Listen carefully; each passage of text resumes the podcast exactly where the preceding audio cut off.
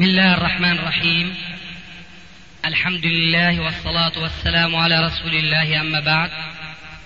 فهذا أحد أشرطة سلسلة الهدى والنور من الدروس العلمية والفتاوى الشرعية لشيخنا المحدث العلامة محمد ناصر الدين الألباني حفظه الله ونفع به الجميع. قام بتسجيلها والتأليف بينها محمد بن أحمد أبو ليلى الأثري. إخوة الإيمان والآن مع الشريط الثالث والتسعين بعد ثلاثمائة على واحد. تفضل. بسم الله الرحمن الرحيم. الحمد لله رب العالمين والصلاة والسلام على رسول الله الأمين وعلى آله وأصحابه أجمعين. أما بعد الحمد لله الذي وفق لهذا اللقاء الطيب مع فضيلة الشيخ محدث الديار الشامية الشيخ محمد ناصر الدين الألباني حفظه الله تعالى ونفع به. وكان هذا اللقاء في منى في أول أيام التشريق من موسم 1410 هجرية. وذلك مع فضيلة الشيخ محمد هاشم الهدية الرئيس العام لجماعة أنصار السنة المحمدية الذي حضر لمقابلة الشيخ للسلام عليه والتحية ولتجري هذه المقابلة وهذه المباحثة العلمية التي نرجو من الله سبحانه وتعالى أن ينفع بها وأن يوفق للاستفادة منها استفادة عامة وخاصة لجميع المسلمين. وبارك الله في الشيخين وحفظهما. وصلى اللهم وسلم على نبينا محمد وعلى آله وصحبه وسلم تسليما كثيرا. وقد سجلت هذه المقابلة في ضمن سلسلة الهدى والنور العلمية. أسأل الله أن ينفع بها ويوفق. والسلام عليكم ورحمة الله وبركاته.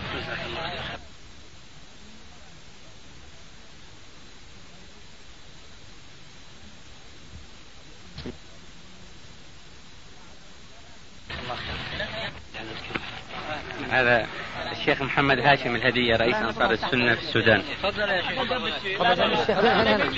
هنا هنا هنا وعليكم السلام أهلا مرحبا يا سيدي الله يهدينا ويهديك. خلينا أنا جلست خلاص. كيف حالكم؟ بخير والله الحمد طيبين؟ طيبين الحمد لله. والإخوان كلهم كلهم طيبين. بخير والله الحمد وكيف الدعوة إن شاء الله في لا الدعوة؟ ماشية ماشية طيب الحمد لله. الحمد لله. ماشية سريعة كمان. ما شاء الله. أيوه نعم. زادكم الله توفيقا اللهم آمين. اللهم آمين. وانتشارا للدعوة. نعم. وكيف الوضع الجديد السياسي هذا؟ الوضع الجديد السياسي يعني ما نقدر نحكم له ولا عليه. هكذا. نعم. نسأل الله تكون الخاتمه الأخير. إن شاء الله إن شاء الله. أيوه نعم. أما آه. الدعوة الحمد لله. تفضل. سمعنا من بعض الإخوان.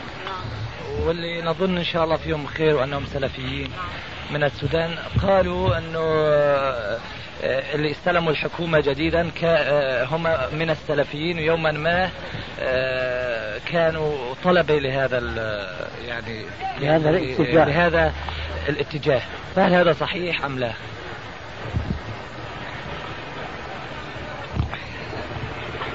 أنا شخصيا أكبر الناس سنا في السلفيين هؤلاء الذين استولوا على الحكم نعم، في السودان نعم لا أعرف واحدا فيهم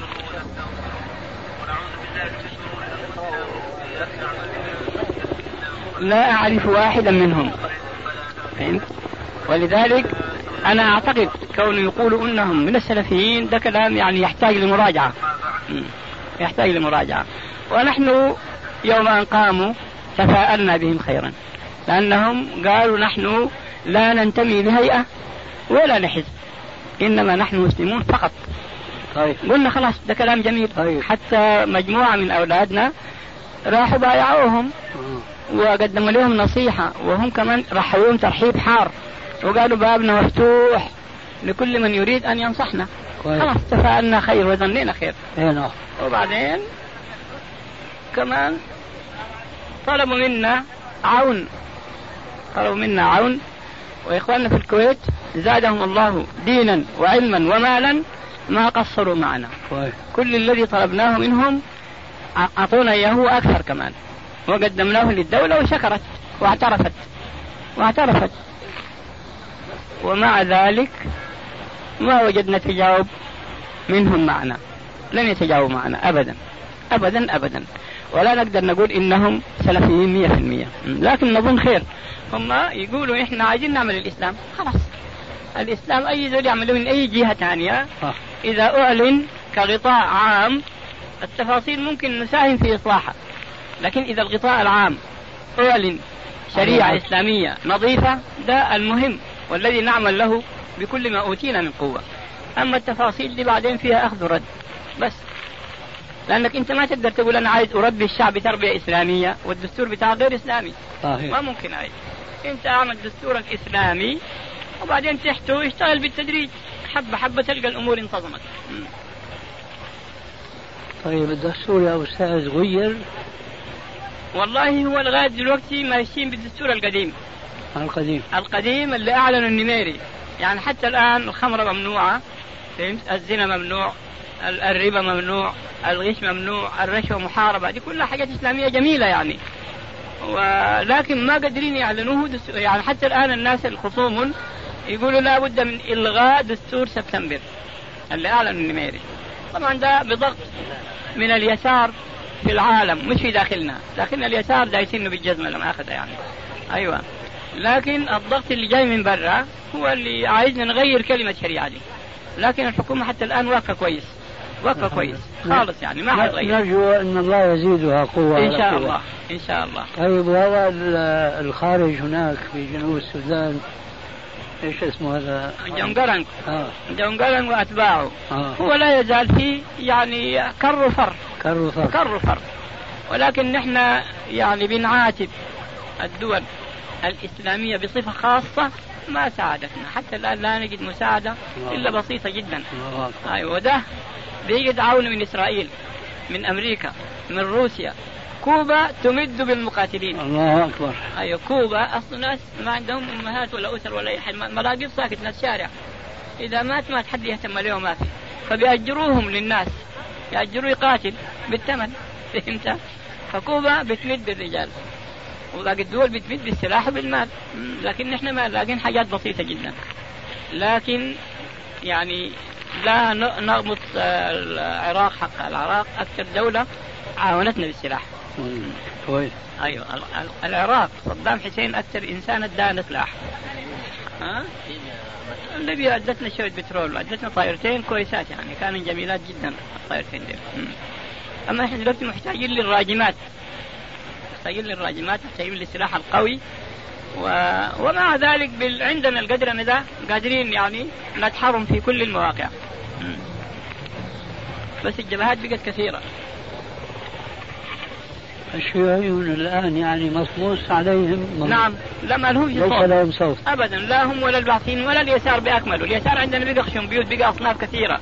اليسار قوميين عرب، بعثيين، اشتراكيين، آه، أشياء كثيرة يعني.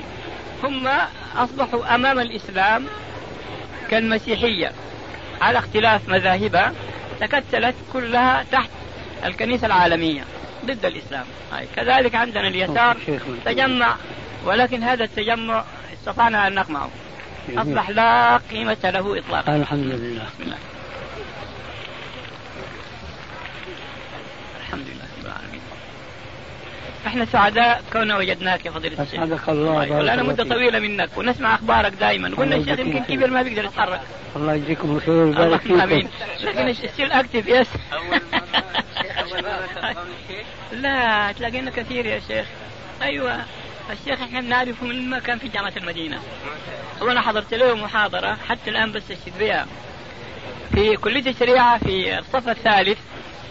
كان في موسم حج زي ده. ذهبنا إلى المدينة قبل الحج. فآخر يوم كان في الجامعة وتكفل في إجازة. فاستأذنت شيخ عبد العزيز بن باز وسمح لي أحضر محاضرة الشيخ. كان موضوع الحج. وكان طلبت كلهم مالكية أقحاح.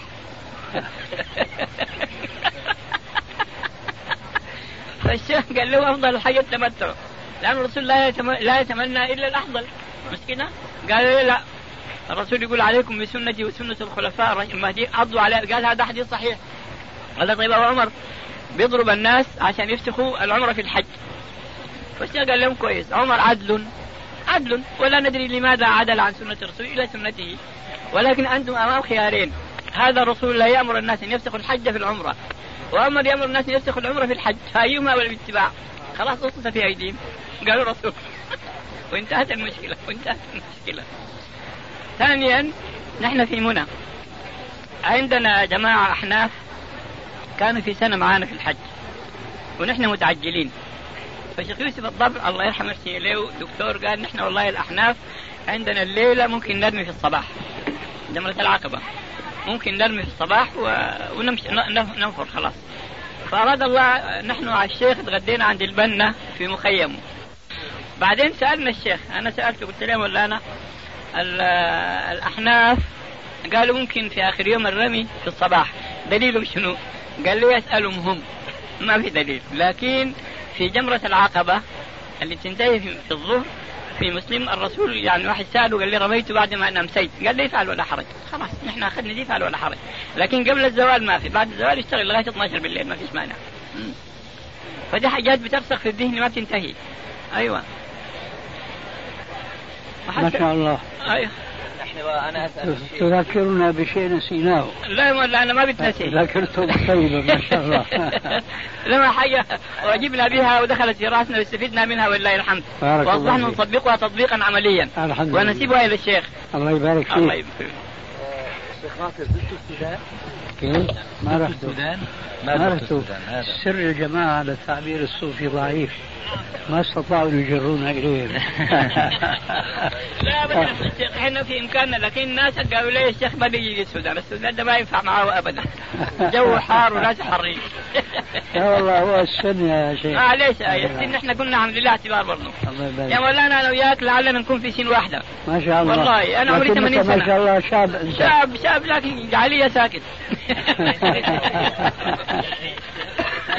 كم بلغت من السن؟ 80 سنة يا مولانا ما شاء الله. أيوه نعم أيوه إيه. 80 سنة ولله الحمد ما شاء الله نريد مزارعه عشاء والشيخ بارك الله فيك. ها يعني لا لا لا لا. الشيخ أوروباوي يا شيخ الشيخ لما عبد الرحمن عمل دعوه قال لي أنا رجل من أوروبا اللغة العربية مش بتاعتي ده ده معنى كلامي وريني كلامك أنت عربي سكت عبد الرحمن سكت أيوه لكن الدعوة نحن بنقدمها وبنرحب بها وغاية الترحاب لكن أنتوا عايزين راحة والله ما شاء تعبوا. الله ما شاء هل الله. إذا جه السودان برتاح؟ ده سؤال. يا أبوي نحن مش للشتاء ولا الصيف. مش للشتاء ولا الصيف. الجو العام في البلد.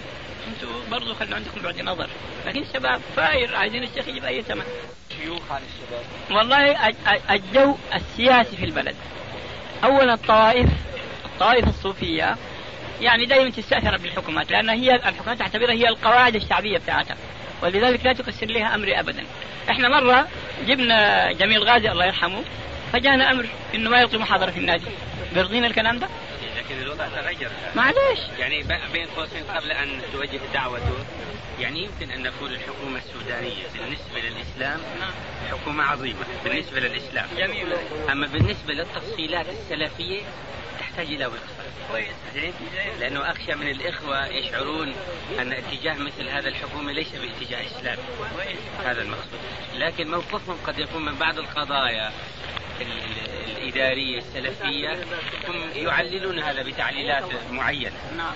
يعني هم يعللون هذا بتعليل معين أما مثل الجماعة بلغني وهذا نريد أن نتأكد قالوا أن المساجد كلها في الجيش تفتح لأنصار السنة كمحاضرات خطب. ما أدري عن صحة هذا. الظاهر إنه ما قادر بشهادها فسألوها الفرصة. سألوا كما سأل الدكتور. نحن نرد على هذا يا آه اسمع. عدنان. الواقع الجيش دخلنا فيه ابننا صلاح طيفور من الدعاة. وهو يصلي إمام في مسجد من مساجد أم درمان العادية. في عساكر من فرقة المهندسين بيصلوا معه. فطلبوا منه مرة يصلي بهم في الفرقة في مسجد الفرقة. فصلى بهم وكان القائد العام من ضمن المصلين عبد الماجد حامد خليل. الله يطراه بالخير ولما جاءت الجمعة الآتية لم يجد الإمام بتاع الجمعة السابقة. فسأل وين الإمام ده? قال والله نحن استلفناه سلفة بس؟ استلفناه سلفة. إيه. هاي. فطلب دعاه دعوة وجه له دعوة عشان يجي يصلي بهم الجمعة. فمشي صلى بهم.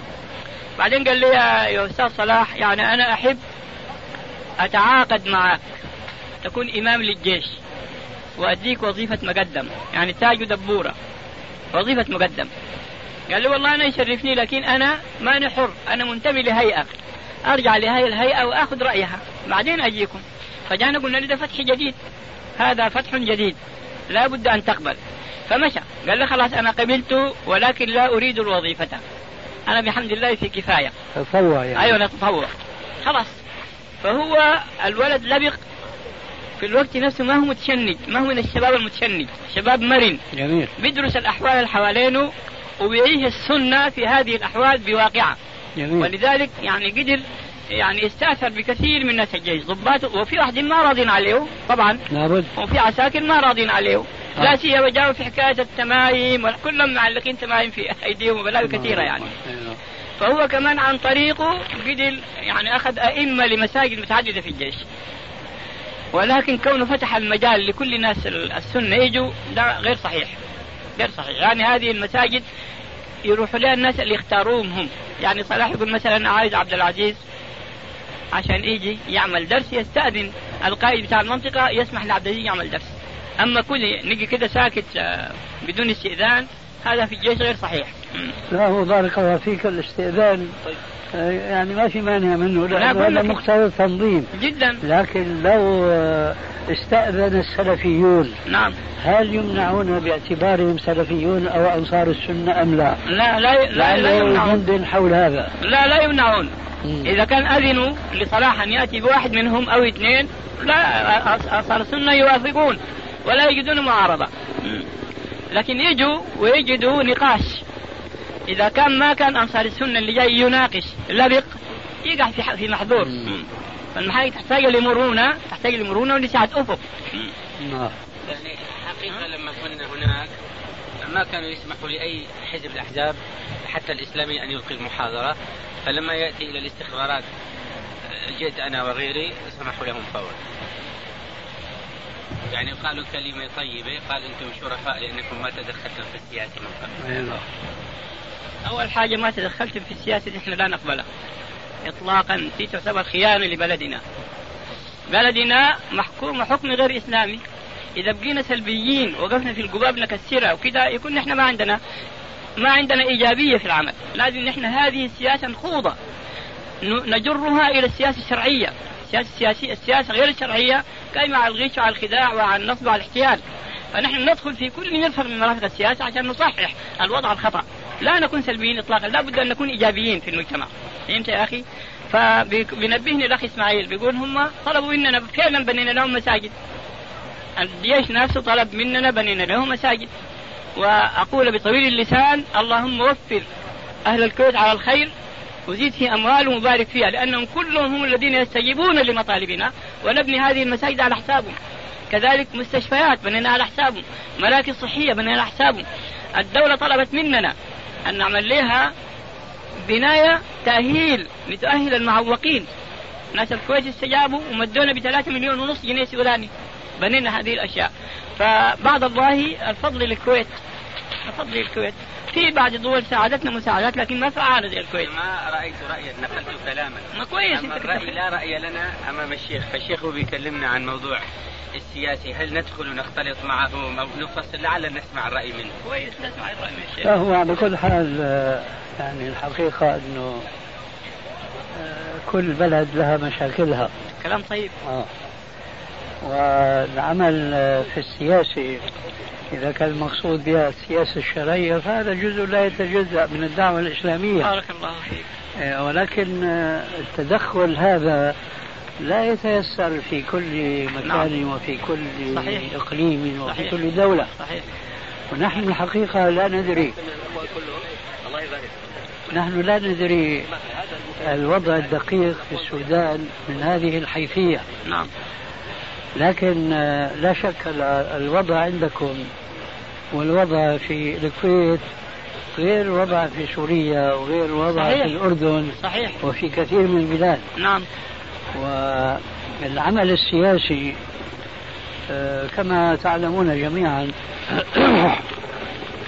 الرسول صلى الله عليه وسلم في الدعوة المكية نعم. لم يشتغل بشيء اسمه سياسة. نعم. لكنه اشتغل بما تعلمون من الدعوة صحيح. وترسيخ قواعد التوحيد نعم. أولا نعم. ثم تربية الأصحاب الذين حوله نعم. على الأخلاق الإسلامية نعم. وتهيئتهم للجهاد فيما في سبيل الله إذا ما دعا الداعي. نعم. لكن في كثير من البلاد الإسلامية يتكتلون أولا على أساس الحزبية. نعم. وليس على أساس من التربية الإسلامية. تصحيح العقيدة وتصحيح العبادة وتصحيح السلوك ونحو ذلك. نعم. ونحن نرجو أن يكون الوضع في السودان آه، كأنهم قاموا بهذه المرحلة وأن نسميها الآن آه، مؤقتا المرحلة المكية. نعم. قاموا بها ثم ساعدتهم الظروف إلى أن يعملوا للدعوة حتى في نطاق السياسة. نعم. لكن هذا الوضع ليس بالمستطاع في كل في يعني كل البلاد. من الناحيتين أولا قسم من البلاد لا يوجد فيها علماء من أمثالكم يقومون بواجب التصفية والتربية التي أعني عنهما في كثير من كلماتي نعم. تصفية الإسلام ما دخل فيه وتربية المسلمين على أساس هذا الإسلام المصفى. فلذلك يقومون بثورات وبانقلابات ثم تعود عليهم يعني شرا. نعم. كما وقع هنا في الحرم مثلا صحيح. كما وقع في سوريا وقع في مصر وهكذا. فإذا السياسة آه، يراعى فيها كما أشرت بالنسبة لبعض أخواننا هناك من الدعاة أن يشوف المجتمع ويتصرف فيما يساعده عليه المجتمع. وإلا فقد طلب السياسي أن يقوم المسلمون هناك في السودان بانقلاب ضد الحاكم هذا الجديد الذي نعم. قام هو على من قبله نعم لكن هذا في اعتقادي ليس من الإسلام نعم. وإنما الإسلام تهيئة النفوس لأن يتقبلوا نظام الإسلام فيما إذا وجد من يطبقه كما أنزله الله على قلب محمد عليه الصلاة والسلام. آه، نحن في سوريا كنا لا نستطيع أن نعمل شيئا من ذلك إطلاقا نعم. حتى في الدعوة. نعم. كانت دعوتنا محصورة بين جدراء أربعة. نعم. لأننا في المساجد ما كنا نستطيع نعم. أن ننطلق فيها صحيح. لغلبة الخرافيين والصوفيين والطرقيين إلى آخره. وكان المشايخ كانوا يثورون ضدنا أكثر من الحكام أنفسهم مع أنهم بعثيون نعم. وربما أكثرهم أو كثيرون منهم يكونوا ملاحدة. نعم. مع ذلك كانوا لا يثورون ضدنا كما يثور المشايخ وهؤلاء استعداد لركوب الباصات على جميع الاخوان استعداد إيش؟ ركوب الباصات آه شأن الرمي يعني إيه. على جميع الاخوان آه، كان هؤلاء المشايخ هم الذين يحركون الدولة صحيح. ضدنا صحيح. فكنا نضطر أن نلجأ إلى بعض ال- الزوايا ولكن ليست كزوايا الصوفية نعم إنما هي أماكن آه، ليست من المساجد لأن المساجد في يد الوزارة. نعم. والوزارة في يد الأوقاف. صحيح. والأوقاف في يد الدولة نعم. وهكذا. فكنا نبتعد عنهم ونعمل في حدود ما نستطيع. جميل. آه.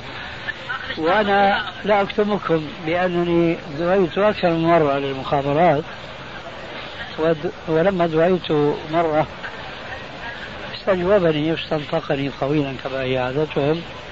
يريد أن يجعلني في مأزق من جهة أنه أنا رجل وهابي نعم. وأعمل لحساب الوهابية. الدولة السعودية. نعم. هاي. فأنا ذكرت له بكل صراحة نحن دعوتنا تلتقي مع الجماعة في التوحيد صحيح.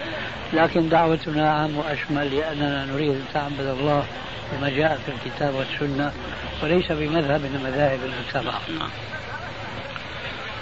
ووظيفتنا اليوم دعوة إصلاحية. أنا أقول هذا مع المستنطق نعم. البعثي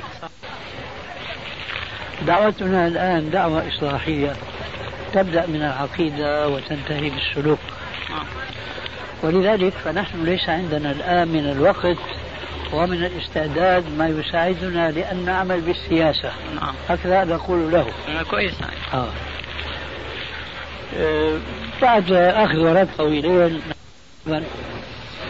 قال إذا ما دام أنت هكذا فارجع وألقي دروسك لأنه كانت شكوى أنه هذا يلقي دروس ضد الإيش؟ نعم، الدولة. المسلمين. نعم إذا أنت ارجع وألقي دروسك بس لا تتعرض للسياسة. كلام كويس. قلت له أنا قلت لك آنفا نحن لا نعمل السياسة لأنه ما عندنا مما يشغلنا عن السياسة أهم بكثير وهو إصلاح العقائد وإصلاح العبادات والأخلاق. وأنا أكرر الآن على مسامعك لا تفهمن مني أن السياسة ليست من الإسلام. نعم. لا السياسة من الإسلام وعندنا كتب ألفت في ذلك. كالسياسة الشرعية لشيخ الإسلام ابن تيمية. لكني هنا الشاهد بالنسبة إليه قلت له لكني أرى الآن الآن أرى من السياسة ترك السياسة. نعم. لأننا ننشغل بما هو أهم من ذلك. صحيح.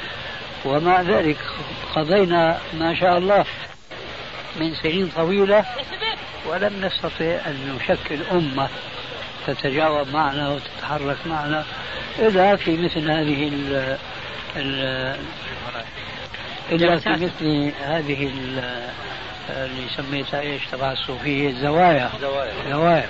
يعني أماكن صغيرة وصغيرة جدا يجتمع فيها أحيانا من الشباب الخمسين والستين إلى آخره.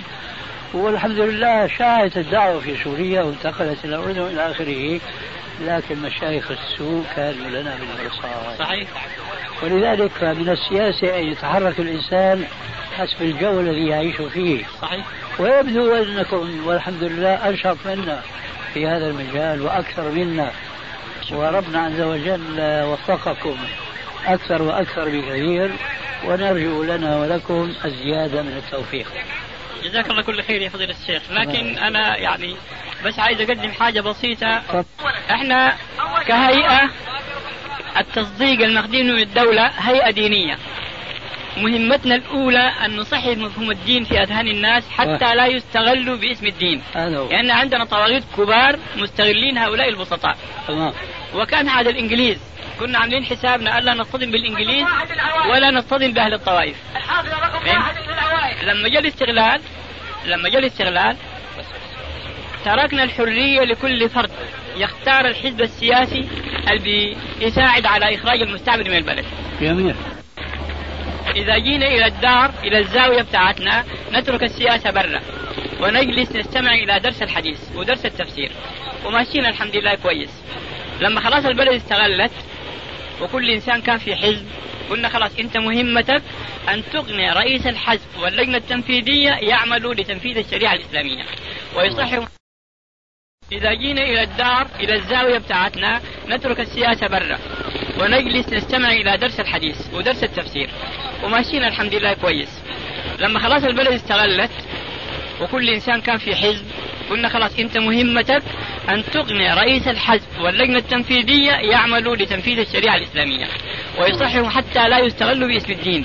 لكن مع الأسف كان كلهم متأثرين بالطواغيت الكبار. يعني القواعد الشعبية كلها كانت قواعد الطواغيت الكبار. وأراد الله أن يختلف طاغوت كبير مع حزب له وزنه كان حزب الأغلبية. الله. ولكن فيه وزير بيرى رأينا.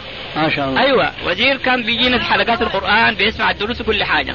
طيب. فده في ليلة سياسية واحدة أخرج من الطاغوت مئات مئات الأتباع. ما شاء الله. لأنه يتناول الطاغوت في سوءه وكشفه للناس لأنه في منصب قوة. ولذلك إحنا بنرى صلاحية الدولة في إصلاح ال- ال- ال- الأمة أوسع وأقوى من صلاحية الأفراد. لا شك. فهذا الوزير وقف وتناول هذا الطاغوت وعلى مسمع من أذنه على انه رجل جاسوس دخل السودان وأدخل المستعمر إلى السودان وعمل واستغل واستغل واستغل فهمت؟ ما في حد يكلمه. ولا ضربوه ولا شتموه ولا شاكروه ولا أي حاجة. ما شاء الله. بكرة أصبحت الأرض كل الناس زحموا علينا الدور. عايزين يبقوا سلفيين.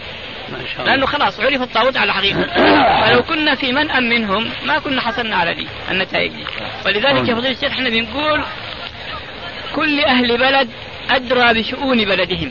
ها. ويعالج هذه الشؤون وفق استطاعتهم وإمكانياتهم.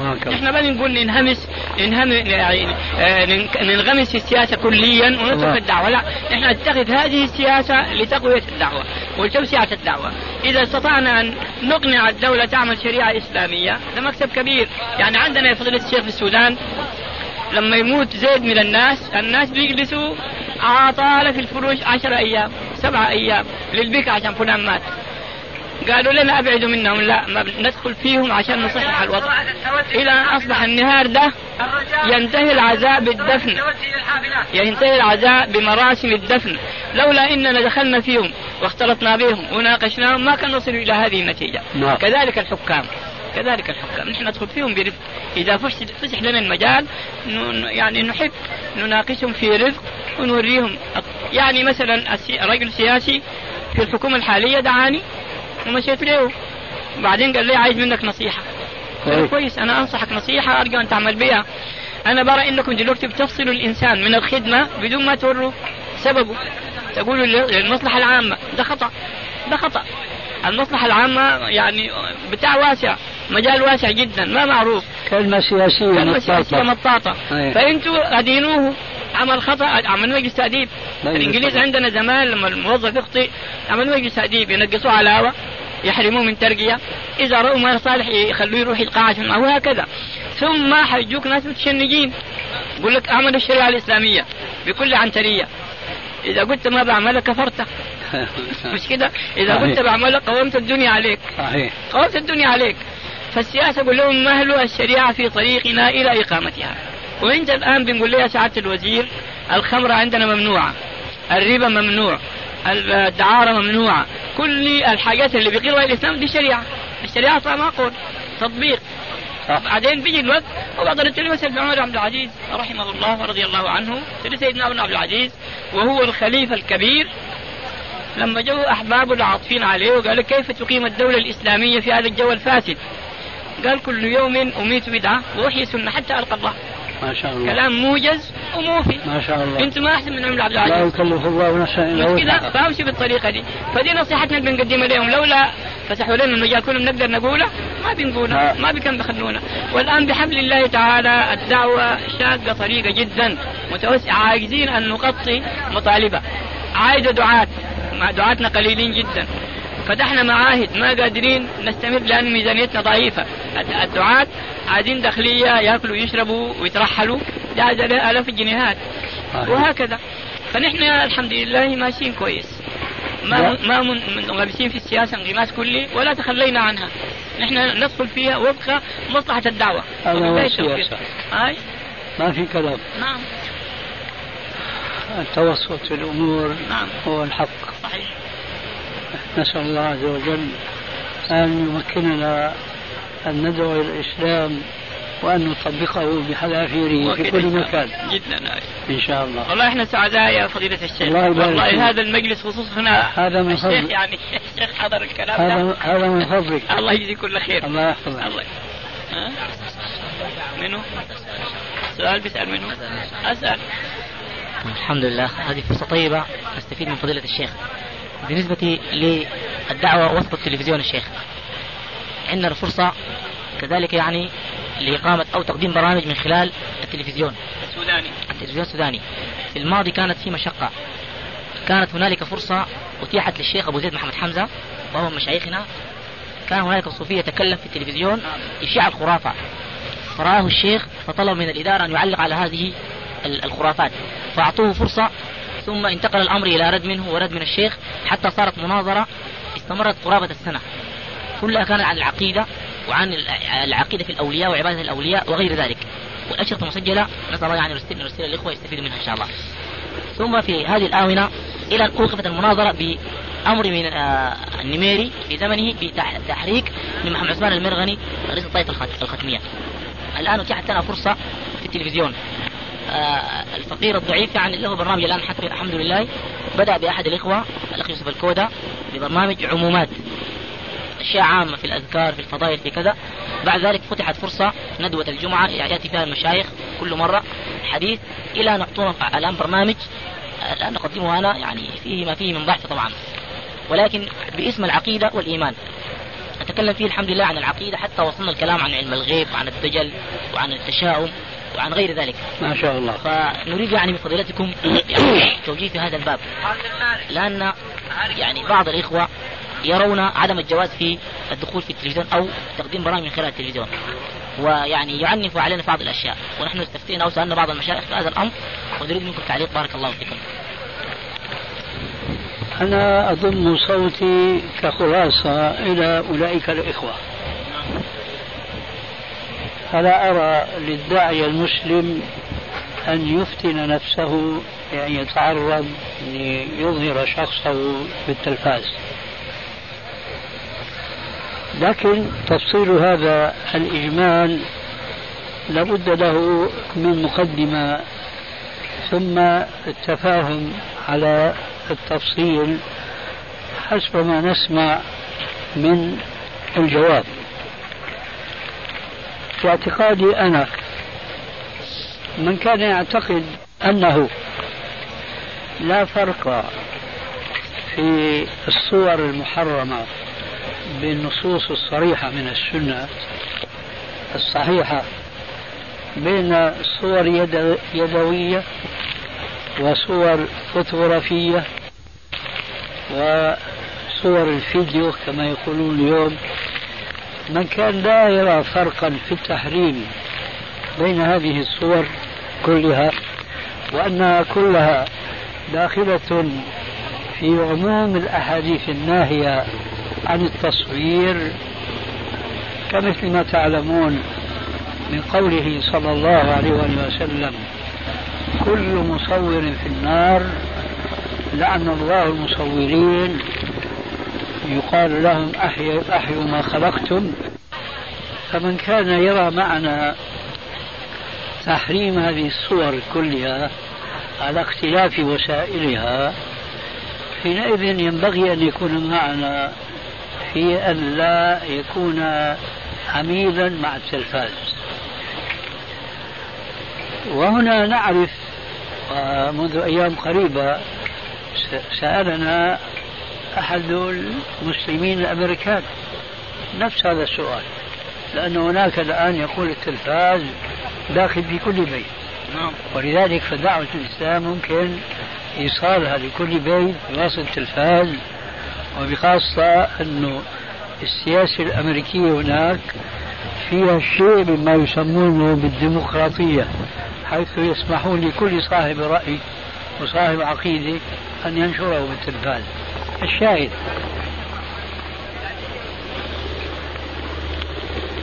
فأنا أرى أن نشر الدعوة ليس محصورا بطريق التلفاز. فممكن مثلا أنت أن تتكلم بواسطة الراديو حيث ليس فيه إظهار صورة. وتوجه الناس إلى هذا المصور.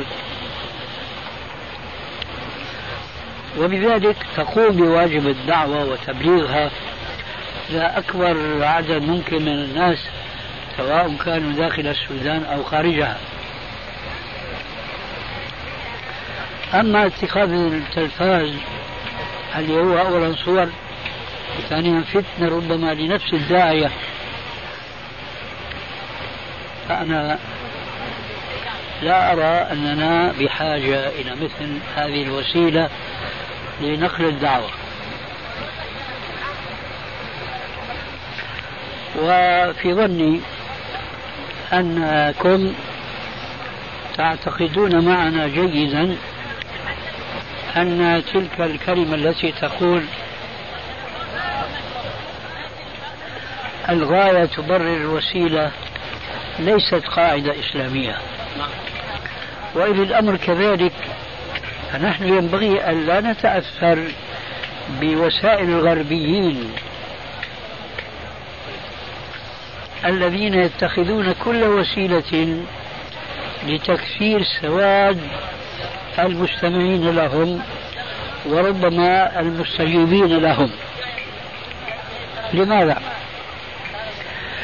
لأننا كما تعلم ونحن في هذه الأماكن. قال عليه الصلاة والسلام هدينا خالف هدي المشركين. فوسائلنا تختلف تماما عن وسائل المشركين. انظر ماذا أصاب المسلمين. من التأثر بهذه القاعدة الباطلة ولو كان الكثيرون من مثقفيهم أو علمائهم قد يصرحون بإنكارها لفظا ولكنهم قد يقرونها عملا.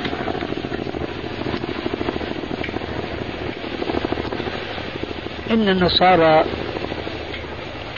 وقسيسيهم ورهبانهم لا ينكرون أبدا اختلاط النساء بالرجال يوم الأحد في الكنيسة بل ولا ينكرون, أن يحضر الكنيسة النساء في أبهى زينتهن وحللهن لأن هذه وسيلة لتكفير سواد المصلين زعموا في الكنيسة. وقد تقدم هذا في اعتقاد هذا أو هذه الخلاعة لم يكن في الكنائس قديما ولكن سنة الله عز وجل في كونه أن الأمر كما قال الشاعر وما معظم النار إلا من مستصغر الشرر فالشر يبدأ قطرة قطرة. خطوة خطوة ثم يزداد فيعم البلاد. لعلكم تذكرون جميعا. حديث عائشة في الصحيحين أن أم سلمة وأم حبيبة رضي الله عنهن جميعا لما رجعتا من الحبشة ذكرتا كنيسة فيها وذكرتا من حسن وتصاوير فيها. فقال عليه الصلاة والسلام أولئك كانوا إذا مات فيهم الرجل الصالح بنوا مسجدا وصوروا فيه تلك التصاوير أولئك شرار الخلق عند الله يوم القيامة. الشاهد بنوا فيه تلك التصاوير. فماذا فعل المسلمون اليوم قبل اليوم من زمن بعيد؟ لقد زخرفوا مساجدهم. وقد روى أبو داود في سننه. من حديث ابن عباس. قال قال رسول الله صلى الله عليه وسلم ما أمرت بتشييد المساجد. أي برفع بنيانها. ثم قال ابن عباس إما اجتهادا منه أو توقيفا من النبي له لتزخرفنها كما زخرفت اليهود والنصارى. والواقع اليوم ما يحتاج إلى بيان. صحيح. هذه الزخرفة قديما وحديثا تتخذ وسيلة لاستجلاب الزبائن وتكفيرهم. لكن ما هكذا يكون الشرع؟ كما قال ذاك الشاعر أوردها سعد وسعد مشتمل ما هكذا يا سعد تورد الإبل؟ فالآن نحن نريد أن ندعو المسلمين الشاردين عن الإسلام والكفار الجاهلين بالإسلام. نريد أن ندعوهم. فلا يجوز لنا أن نستحل في سبيل هذه الدعوة ما حل وما حرم وإنما أن نتقي الله عز وجل. وكما أمرنا أن نأكل ما حل وندع ما حرم ما حرم كذلك من الوسائل نأخذ منها ما جاز وما طاب وندع منها ما كان غير ذلك. فإذا كنا متفقين على أن الصور بعامة محرمة أظن أن المسألة واضحة جدا وهي أن المسلم لا يجوز له أن يتخذ وسيلة ظهوره في التلفاز وتبليغ صوته إلى الناس وهذا التبليغ واجب لكن إظهار صورته إلى الناس هذا غير واجب. فيجب أن نفرق بين هذه الوسيلة التي لا بد منها وهو إسماع الناس كلمة الحق والوسائل اليوم ما شاء الله ميسرة ومذللة. أما أن يبلغ الناس ولسان حاله يقول ها أنا فلان. هذا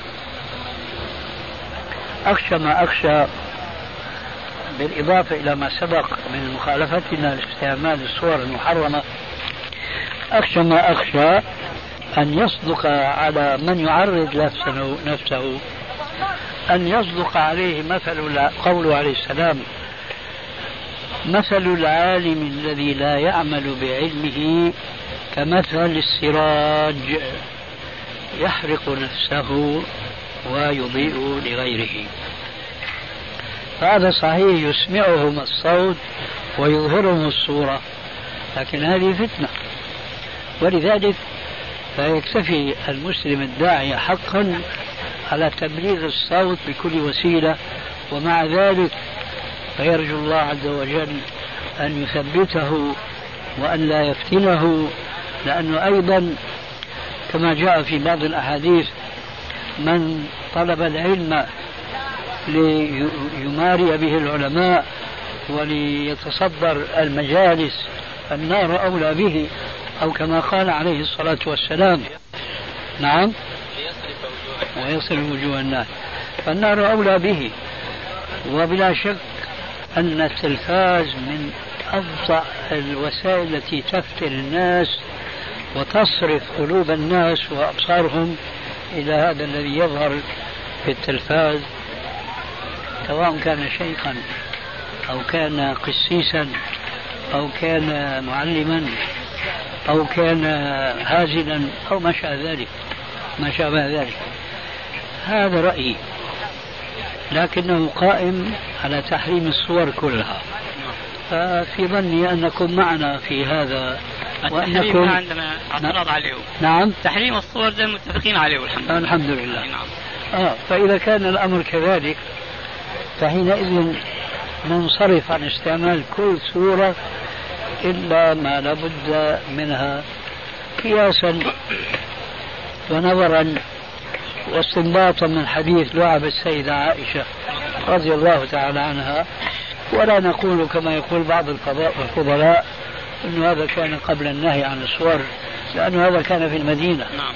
وكان في العهد المدني لكن هذا استثناء من الأصل الذي يحرم كل صورة. ولا شك أن نشر العلم بطريقة ليس لنا طريق إلا هذه الطريق هذا أمر جائز إن شاء الله. والضرورة تقدر بقدرها. نعم. دقيقة واحدة. الواقع أن التلفاز نحن يعني ما عندنا صلاحية أن نقول دخلونا فيه. لكن نؤمر بالدخول فيه. مثلا آه، كان حضر نقاش بين واحد من إخواننا السلفيين وبين طاغوت من الطاغوت الكبار. وهذا الطاغوت كان بيقول الولي يعلم الغيبة الله أكبر. والولي يكون في الخرطوم يرى ما يثمل في أمريكا. الله أكبر. أيوة نعم. وأشياء من هذا القبيل ذكرها كثيرة جدا. ولما جاء صاحبنا إحنا تحداه قال وهو بيقول للسكرتير اللي بيقدمهم السكرتير بيقدمهم بيقول له يا شيخ فلان الكلام اللي انت بتقوله ده خطير. قال له لا الغيب إذا عاوز أنا بعلمك يا أيوه. فأخونا قال لهم الكلام الكثير خلوه. الآن في جيبي نقود. إذا علمتم كمية هي شنو بعطيها لكم؟ غيب غيب ما بعيد قريب بس. أنها له أهو في جيبي. عارفينها كم بديكم إياها؟ هذا الحوار يا فضيلة الشيخ جعل مجال كبير جدا للناس عشان ينتبهوا إلى الخبيث وإلى الطيب وأصبحوا يميزوا بين الخبيث والطيب وأصبحوا ينقذوا الذي كانوا يعبدونه من قبل. نحن دعينا إلى هذا التلباس والدعوة من السلطة ونحن نخشى من السلطة أن تعاكسنا في منشآتنا وفي آه، مدارسنا وفي كده. فإذا دعتنا نجب إذا ما جبنا نكون هاربين. يعتبرون إحنا هاربين وما مسيرين الوقت عشان نبلغ كلامنا. فنحن نرى من هذا الجانب رأينا إحنا الشخصي من هذا الجانب نعتبر نفسنا مجاهدين في حدود طاقتنا. أما التصوير نحن متفقين على على حرمانه على الحريم صحيح هذا الكلام نعم. في حدود ما ذكرتم ولكن ذلك شيء وأن يعرض الداعية نفسه لكي يقدم نفسه بمحاضرة أو بكلمة يلقيها في التلفاز. نعم. شيء آخر. يصيب الغرور يعني. آه. يصيب الغرور يصيب. عجب النفس. أولا يصيب بالغرور بالنسبة له وقد لا يصيبه لكن ثانيا خرج عن القاعدة. آه. يعني الظروف التي أنت ذكرتها شيء والقاعدة العامة التي نحن نتحدث عنها شيء آخر. صحيح. أي نعم. صحيح. لكن إذا كان إذا كان هذه القاعدة اللي شذت أوجد سلا- إصلاح. يعني زي انت نحن أبحنا التصوير للبطاقة وللجنسيه نعم، نعم. ولل اسمه إيه الجواز. نعم. أبحنا الحاجات دي كلها. إيه، نعم، فنحن الجزئية دي نبيح لنصلح خطأ انتشر في العالم كله ولا بد من تصحيحه. هذا بارك الله فيك ليس موضع خلاف ولكن نعم. أخشى من أخشاه أي. أن يصبح الصور عند عامة المسلمين حتى السلفيين منهم أمرا مباحا. خاصة عند أولئك الذين يفرقون بين التصوير اليدوي والتصوير الفوتوغرافي ويقولون أن التصوير الفوتوغرافي ما عمل شيء هذا وإنما ضغط على زر وطلعت الصورة. والله انت كتر خيرك يا شيخ. إحنا من قبل 35 سنة من قبل 35 سنة سلفي عالم كبير أفتى بأن صورة الكاميرا لا شيء فيها. ولا يزال كذلك ولم نأخذ برأيه. أباح لنا أشياء ثانية. أنا كنت موظف في الدولة ولا أستطيع أن أوفر من راتبي ما أبني به بيت. الدولة بتديني سلفية عشان أبني البيت وتخلص مني في عشر سنوات. لكن بتوضع عليها فائده 4% الله أكبر. كل عام فأصبح ربح مركب.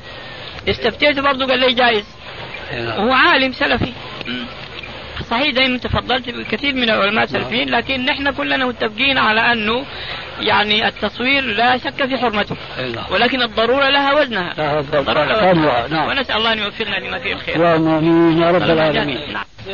آه، كنا سألناكم منذ سنوات عن موضوع التلفزيون وكانت الإجابة منكم على أنه التلفزيون آه، ما نقدر يعني نحرمه كوسيلة آه، أو آه، ولكن آه، آه، إذا استعمل مثل الراديو صار يعني نقلب الإذاعات على أشياء مفيدة. مثلا نعرض برنامج كيفية صلاة النبي صلى الله عليه وسلم نعرض فيه برنامج أعمال الحج. فإذا نفهم من هذا إنه في تعليم الأمة آه، بعض أمور دينهم يعني مسموح التلفزيون ومسموح طريقة التصوير في التلفزيون. هذه نقطة. النقطة الثانية إنه آه، لازم أنا باعتقادي إنه نفرق آه، بين الصور. مو الصورة الفوتوغرافية والرسم لا. لأنه الرسم والنحت والأشياء الثابتة ممكن تبقى آه، شيء ثابت. أما آه، شريط التلفزيون لو مسكناه ما نشوف صورة فبتبقى شيء ع- يعني عارض يعرض على الناس مرة وبعد ذلك يحط في الدروج. يعني ما في موضوع التعظيم. هذا انمحى الشيء الثالث موضوع الغرور اللي اعتمدتوا عليه اللي يدخل. هذا الغرور ممكن أي عالم يصاب فيه حتى بمجلس علم في مسجد في كذا. فهذا حسابه على الله. إذا كان هو بده يتغر يتغر. من علاقة. الشيء الرابع حقيقة إنه هل يعني قلتوا إنه نحن ما لازم نجعل التلفزيون هو الوسيلة الوحيدة في نشر الدعوة، ومن يقول ذلك؟ التلفزيون لا شك إح يعني إحدى الوسائل وما لازم ننكرها. ثالث شيء, آه، آه، آه، ما أدري خامسا ولا سادسا أنا ما شاء الله ما شاء الله لا هي إيش اسمها؟ آه أنتم ترون أنه ليس من الضروري أن نرى صورة العالم الذي يتكلم، لا شك اللي اللي بيروا تعابير وجه العالم وحركاته وانفعاله وبالذات إذا كان موضوع مناظرة ليست موضوع محاضرة هكذا يعني يتفاعل أكثر. يعني تحط لي شيخ صوفي وشيخ سلفي ويتناقشوا وتبان انطباعاته وتبان عرقه شلون يعني كيفية تهربه وكذا. هذا بجذب الناس وهذه. فبوضع هذه النقاط وهذه الاعتبارات؟ هل في تعقيب عليكم؟ هل معنى كلامك وخلاصته أن يجوز التلفاز بصورة عامة أم بوضع خاص؟ لا بوضع خاص. ونحن قلنا بهذا. بوضع خاص؟ لا نحن نحن قلنا طول بالك واحدة واحدة لأنك أنت ما شاء الله مهيئ الفكرة في ذهنك أولا وثانيا وثالثا ورابعا ثم شتت يا ترى خامسا ولا سادسا. هذه كل واحدة تحتاج إلى معالجة لوحدها. شلون؟ أنت قلت مثلا الانفعالات بين هذا السني وهذا البدعي إلى آخره لا تأثيره. ونحن لا ننكر هذا لكن بوسيلة مشروعة أم بوسيلة غير مشروعة؟ هذا هو البحث طيب. هذا هو البحث هذا موضوع التصوير أنا عقبت. طول بالك أنا عم أجيب الآن من الأربعة أو الخمسة مثال على قدر ما استطعت أنه أستوعب من أول وثاني وثالث إلى آخره. هذه الظواهر التي أنت تؤكد بأنها تؤثر نحن لسنا مختلفين معك فيها. وبخاصة أنه نحن ابن بلد واحد وبلدنا كله بيقول العين مغرف الكلام ما هيك؟ هذا هو. لكن بقى هذه الصورة ينبغي أن تكون مباحة وما تكون إيش محرمة داخلة في القاعدة العامة. فأنا قلت ما أول ما قلت والشيخ أكد في الأخير واتفقنا وضربنا أمثلة بالهويات والجوازات وإلى آخره. إخوة الإيمان تتمة الكلام في الشريط التالي. فأنا قلت ما أول ما قلت والشيخ أكد في الأخير واتفقنا وضربنا أمثلة بالهويات والجوازات وإلى آخره. الآن وضربت أنت بعض الأمثلة وجزاك الله خير نسبتها إلي مثل آه، مناسك الحج وصفة صلاة النبي. أنا أقول ليس هناك تلفاز ينشر على الناس عالما يطبق